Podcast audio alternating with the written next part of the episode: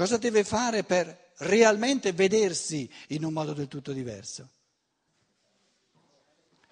Deve, ed erano le categorie che avevi usato tu, rivisitare, rammemorare tutti gli elementi dell'anima e uno per uno vederli diversi. Deve esercitarlo concretamente. E allora uno per uno questa amicizia. Adesso devo vedere in un modo diverso questa amicizia. Il mio modo di vivere questo rapporto con questa persona era del tutto negativo, vedevo me negativo in questo rapporto con questa persona. Ora si tratta concretamente tutti gli elementi di questo rapporto, di questa amicizia, di vederli positivi. Li devo esercitare uno per uno, i pensieri, in modo da vedere gli elementi di questo rapporto tutti in chiave positiva. Esercitandolo e poi ripetendolo diventa sempre più positivo. E questo esercizio fatto col mio amico A non vale per il mio amico B. Lo devo rifare per il rapporto con l'amico B. Con l'amico A ho un rapporto di simpatia, però lui mi manda a Ramengo e allora devo vederlo, voglio vederlo in un modo diverso. Con B ho un rapporto di antipatia, voglio vederlo in un modo positivo, voglio trovare i motivi per cui un'evoluzione senza rapporti di antipatia non sarebbe possibile. E quindi voglio vedere anche i rapporti di antipatia dal loro lato positivo. Devo pensare tutti i pensieri che evidenziano la positività di un'antipatia. Vanno pensati,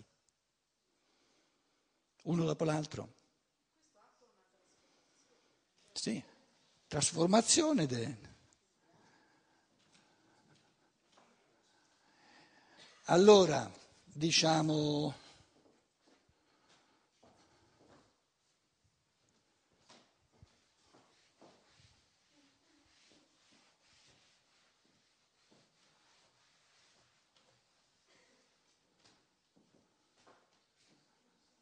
adesso uso altre tre categorie. Corpo,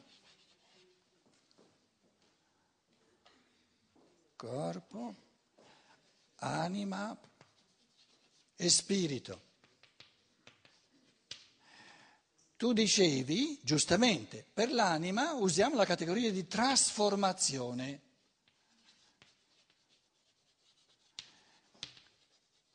Il concetto di trasformazione è a metà strada tra il costante che non si trasforma, quindi trasformazione, qui mettiamoci l'elemento di costanza. Non costanza assoluta, però di una certa costanza. Trasformazione, trasformabilità è una costanza molto minore. Che categoria usereste per indicare un nulla di costanza? Creazione.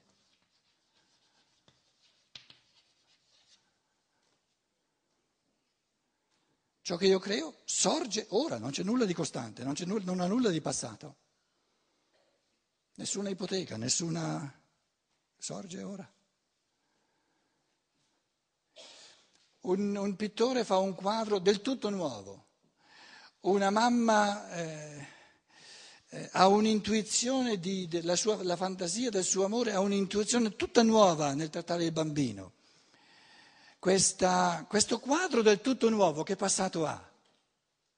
Nessun passato, un nulla di costanza, un nulla di trasformabilità, è pura creazione, sorge ora.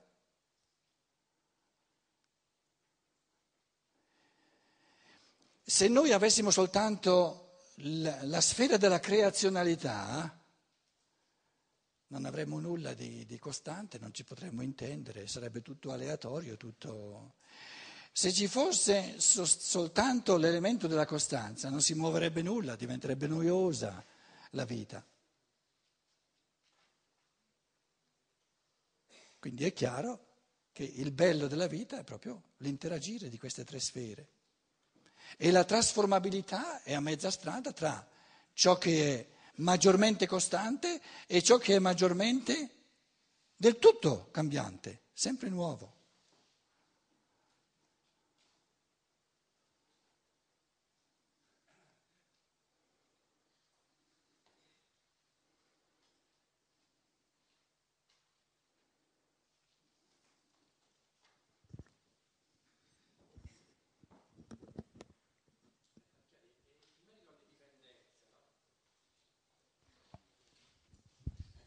Le dipendenze, possiamo quindi dire che le dipendenze, sì, dipendenze che apparentemente sono fisiche, no? Come potrebbe essere quella del cibo, dell'alcol o quant'altro, possiamo definirle comunque dipendenze dell'anima o sono solamente corporee, anche perché cambia il modo in cui approcciarsi, no? A questo tipo di problematica.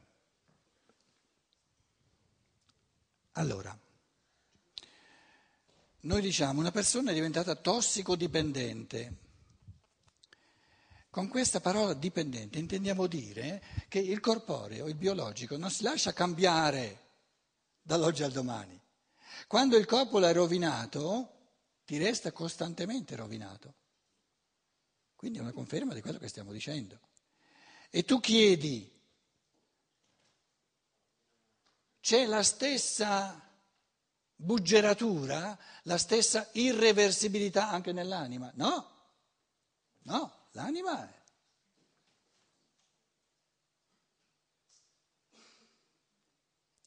Quando io ho rovinato l'anima è molto più facile disfare questa rovina perché la costanza nell'evento animico è molto inferiore. Quindi è molto meno, diciamo, refrattaria a venir cangiata, a venir cambiata, che non nel corporeo. Quindi nel corporeo c'è un minimo di cambiabilità, nell'animico c'è una cambiabilità, una riparabilità media e nello spirito è sempre tutto nuovo.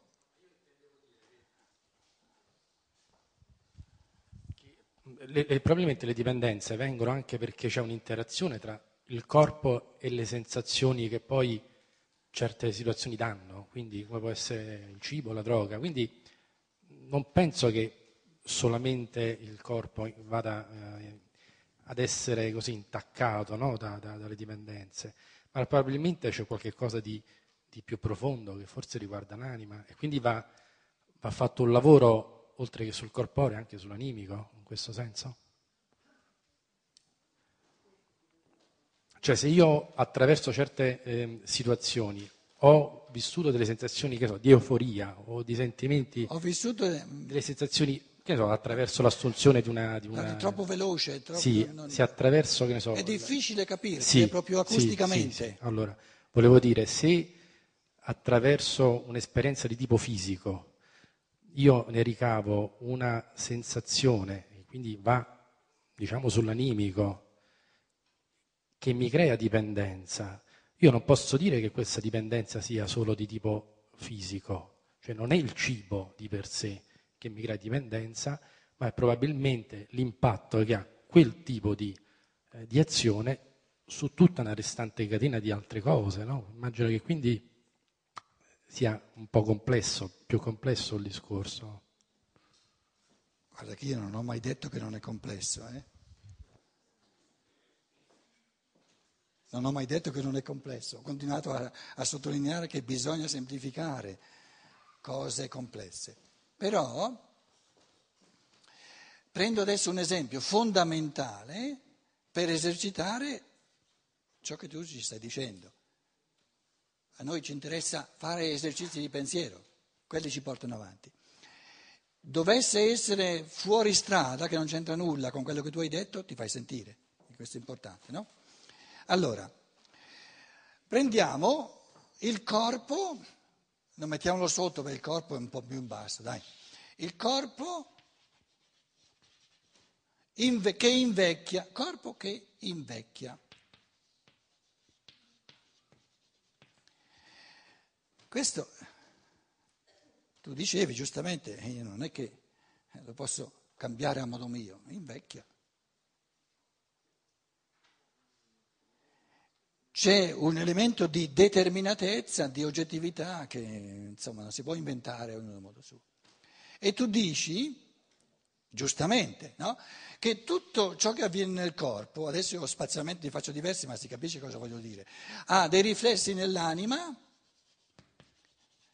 e questo, io adesso prendo il fenomeno del corpo che invecchia, una persona che ha 70 anni, poi 71, poi 72, poi 73, nell'anima tu dici suscita delle sensazioni, degli echi, che non si possono cambiare tanto più quanto il corpo.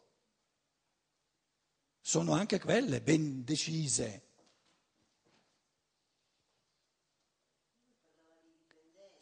Capisco bene? Intendevo dire, se uno attraverso, che ne so, una bottiglia di vino affoga i propri dispiaceri nell'alcol e quindi in quel momento attraverso quell'assunzione ha una sensazione quantomeno di consolazione, io dico che quella dipendenza non è solo di carattere fisico, ma probabilmente ha anche altre implicazioni, diciamo, di tipo più profondo. Se era soltanto questo che volevi dire, allora no, io nel senso non dico, quindi come si va ad interagire in queste situazioni? Cioè, quindi non solo sul corpo fisico, fare no. fatto un lavoro di cambiamento proprio sull'anima, no? su ciò che è stato il tuo vissuto. No, attento, non c'è nulla di corporeo che non sia al contempo animico e spirituale, non c'è nulla di animico che non sia al contempo corporeo e spirituale, non c'è nulla di spirituale che non sia al contempo corporeo e animico per quanto riguarda l'uomo. Nel senso, cioè, il fattore uomo non è divisibile. Soltanto schematicamente noi poniamo che lo spirito, poi tra l'altro anche schematicamente sono intrecciati spirito, anima e corpo, ma c'è un'interazione continua, inevitabile a tutti i livelli. Quindi dove c'è l'uomo c'è una triade di dimensioni, ma è soltanto questione di distinzione, l'uomo è una unità. Quindi tutto quello che avviene nel corpo ha un correlato che avviene nell'anima, che avviene nello spirito, e viceversa, tutto ciò che avviene nello spirito ha un correlato nel corpo e nell'anima. Però tu sei scappato via dall'esempio che io ti stavo dicendo, perché non ti andava bene, hai preso quello della bottiglia del vino.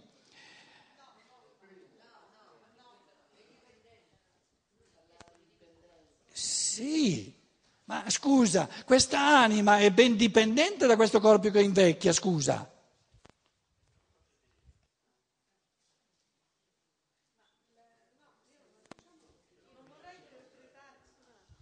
Vorrei interpretare quello che ha detto lui, però parlando di dipendenza... Dove sei?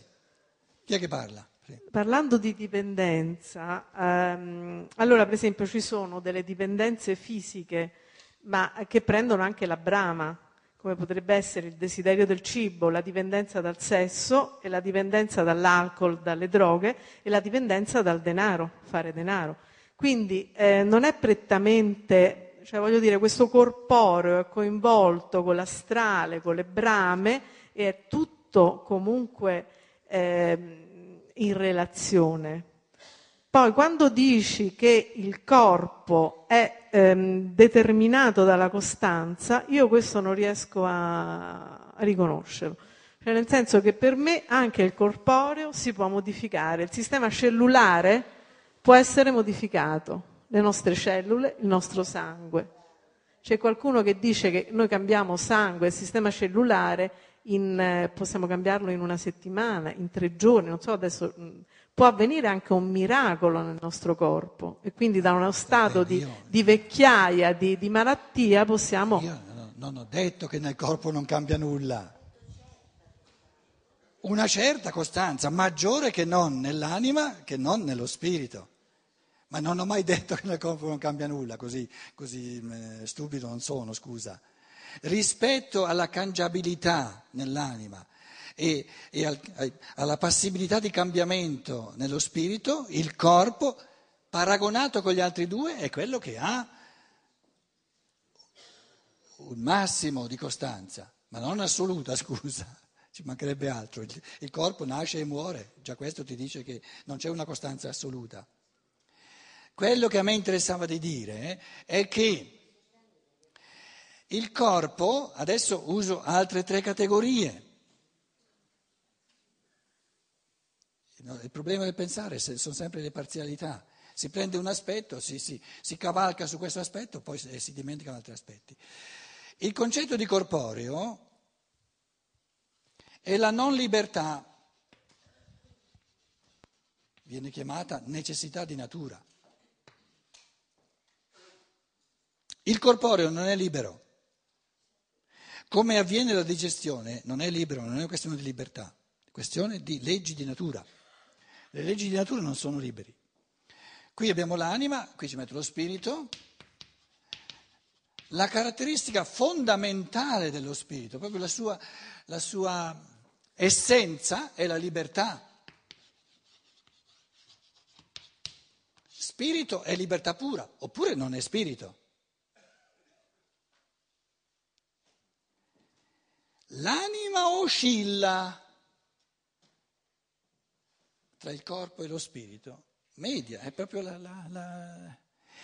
E perciò tu intendevi questo quando dicevi l'anima è complessissima, giustamente, perché diciamo, la non libertà del corporeo, del biologico, del dato di natura è chiara, leggi di natura, non c'è libertà, determinismo di natura. La libertà dello spirito la si può capire, perlomeno, anche se uno, insomma, però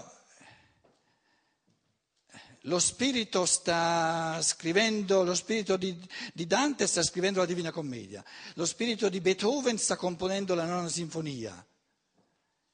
C'è un determinismo che gli dice come deve essere fatta questa sinfonia, no, è libero, faccia quello che vuole. Non c'è nessuna legge che dice dopo il 30° canto dell'Inferno il 31° deve essere fatto così. È lasciato libero a Dante come sarà fatto il 31° canto. Le cose diventano enormemente complesse qui nell'anima e da sempre come orientamento però, non come semplificazione delle cose, restano complesse, come orientamento nella misura in cui l'anima vive il corpo, partecipa alla non libertà. Nella misura in cui l'anima vive gli echi delle creazioni dello spirito, partecipa alla libertà. E che un'anima, che la mia anima, partecipi maggiormente alla libertà dello spirito o maggiormente alla non libertà del dato di natura, è la mia libertà. Però tu dicevi, giustamente, se io gli ultimi 20 anni, gli ultimi 30 anni, addirittura gli ultimi 40 anni, ho sempre di nuovo, un sacco di esperienze rivolte verso il corpo, dove l'anima, col bere, con la sessualità, eccetera, l'anima ha quasi vissuto soltanto, elementi di natura dove non c'è la libertà, non posso pretendere all'improvviso adesso di vivere nella mia anima, che non si è mai rivolta allo spirito, spazi di libertà.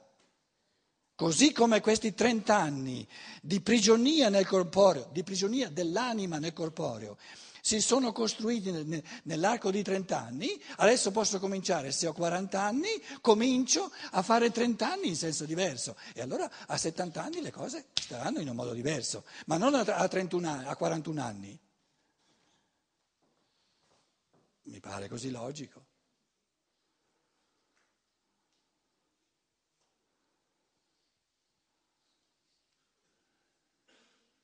Quindi un'anima che per 10 anni, per 20 anni è vissuta in un modo pesantemente, proprio diciamo profondamente indipendenza dal corpo, non può all'improvviso diventare indipendente dal corpo, deve cominciare se vuole, e se non vuole continui.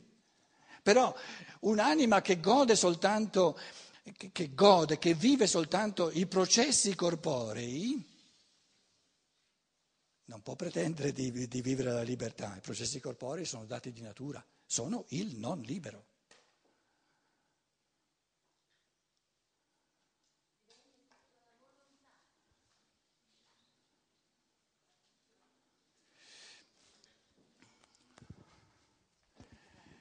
Prendiamo, mi scusi, chi mi aiuta, aspetta un attimo, Kinderschänder,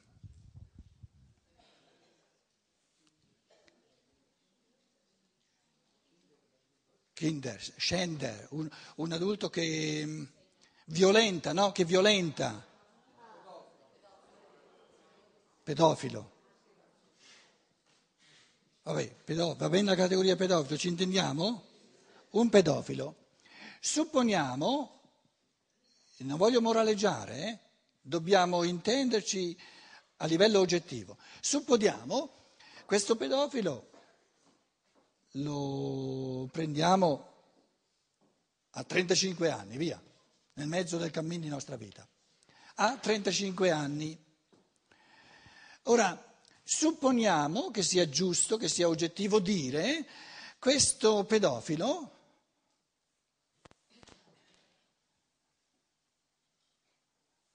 ha lasciato agire in sé l'istintualità del corpo a un punto tale che lui dice di fronte al giudice non ci potevo far nulla,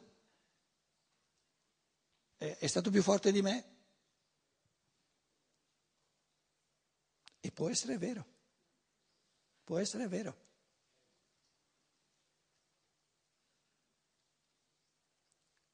Lo discolpa la cosa che lui dice è stato più forte di me.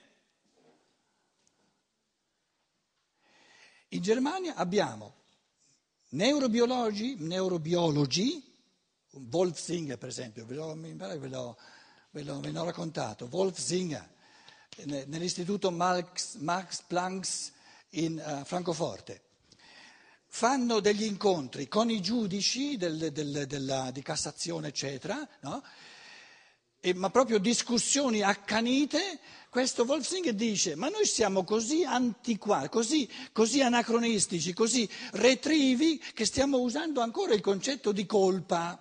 Ma il concetto di colpa è un moraleggiamento assolutamente antiscientifico. Quello lì ha ricevuto una mistura di geni dai suoi genitori come ereditarietà e ha ricevuto poi dall'ambiente, eccetera, eccetera, eccetera, una educazione tale per cui è fatto così, lui non ci può far nulla, non ha colpa di nulla. Allora intendiamoci, c'è un certo tipo di mistura di geni che decidiamo insieme di mettere in prigione e un'altra mistura di geni, siccome ci va bene, la lasciamo agire liberamente. Ma colpa morale non esiste. Allora, una giudice, una donna giudice in Cassazione, quindi la Corte Suprema in Germania, diceva: ma caro signor Singer, se lei ci porta via il concetto di colpa, tutta la giurisdizione, cioè, è assurda. Allora io dicevo, la disoccupazione è già abbastanza a certi livelli. Adesso se mandiamo a ramengo il concetto di colpa saranno disoccupati anche tutti i giudici che ci sono.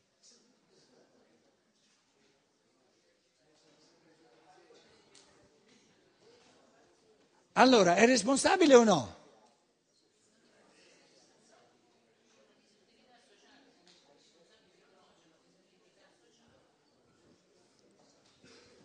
Attenti, adesso andiamo a mangiare.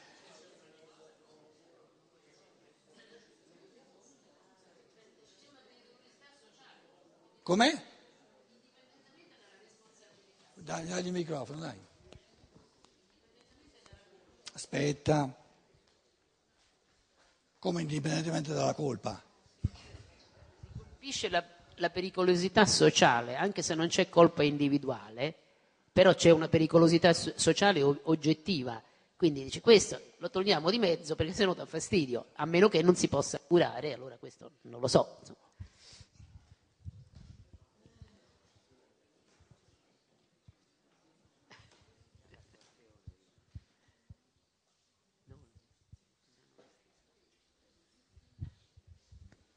Supponiamo che questo individuo, che poi è la realtà, io dico supponiamo, ma deve essere stato così.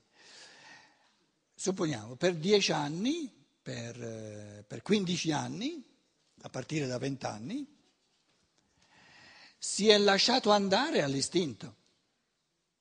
A forza di lasciarsi andare all'istinto, ha lasciato che il corporeo, i meccanismi, l'istinto è il meccanismo del corporeo, facessero tutto loro e lui si è lasciato andare finché poi all'inizio non era impotente, non ci poteva ben fare qualcosa. Non avendo fatto nulla per 15 anni, alla fine di 15 anni non ci può più far nulla. Però all'inizio ci poteva fare qualcosa.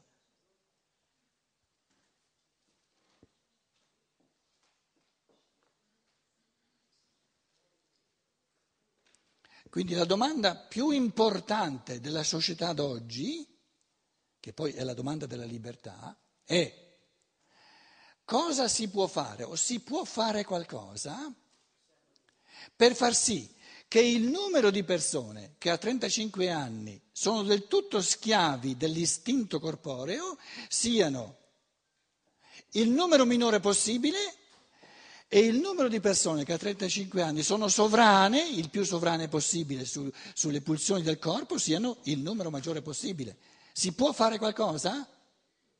In altre parole, l'uomo non è liberabile di botto quando è diventato del tutto non libero, però il diventare non liberi è un processo nel tempo. All'inizio sono libero, poi un pochino di meno, un pochino di meno, un pochino di meno, un pochino di meno, alla fine sono libero zero del tutto no, ma insomma quasi zero. È possibile il processo opposto. Esercito la mia libertà, divento sempre più libero, sempre più libero, sempre più libero, sempre meno passibile di diventare non libero. Basta dire all'uomo, quando ha 20 anni, devi esercitare lo spirito per non cadere nella trappola del corpo? No. La predica si è fatta da 2000 anni, i risultati anche nel clero tra l'altro si vedono i risultati. Allora se la predica, se il moralizzamento non serve, che cosa serve? Serve unicamente se tu fai l'esperienza che aprire l'anima verso lo spirito, verso la creatività, ti dà più gioia, più contentezza e quindi anche sempre più voglia di farlo, che non andare verso il corporeo. Solo che andare verso il corporeo è più facile, l'altro ti devi un po' sforzare e proprio per questo ti dà più gioia. Quindi noi abbiamo una società di persone che si sforzano sempre di meno e quindi diventano sempre più prigioniere dell'istinto corporeo e sempre più infelici. Prendi il microfono. C'è una pubblicità, una società, un insieme di realtà intorno a noi che tende a costruire proprio quel tipo di uomo, certo. Perché è pieno, io vedo intorno a me, certo, piena di questo tipo di uomo.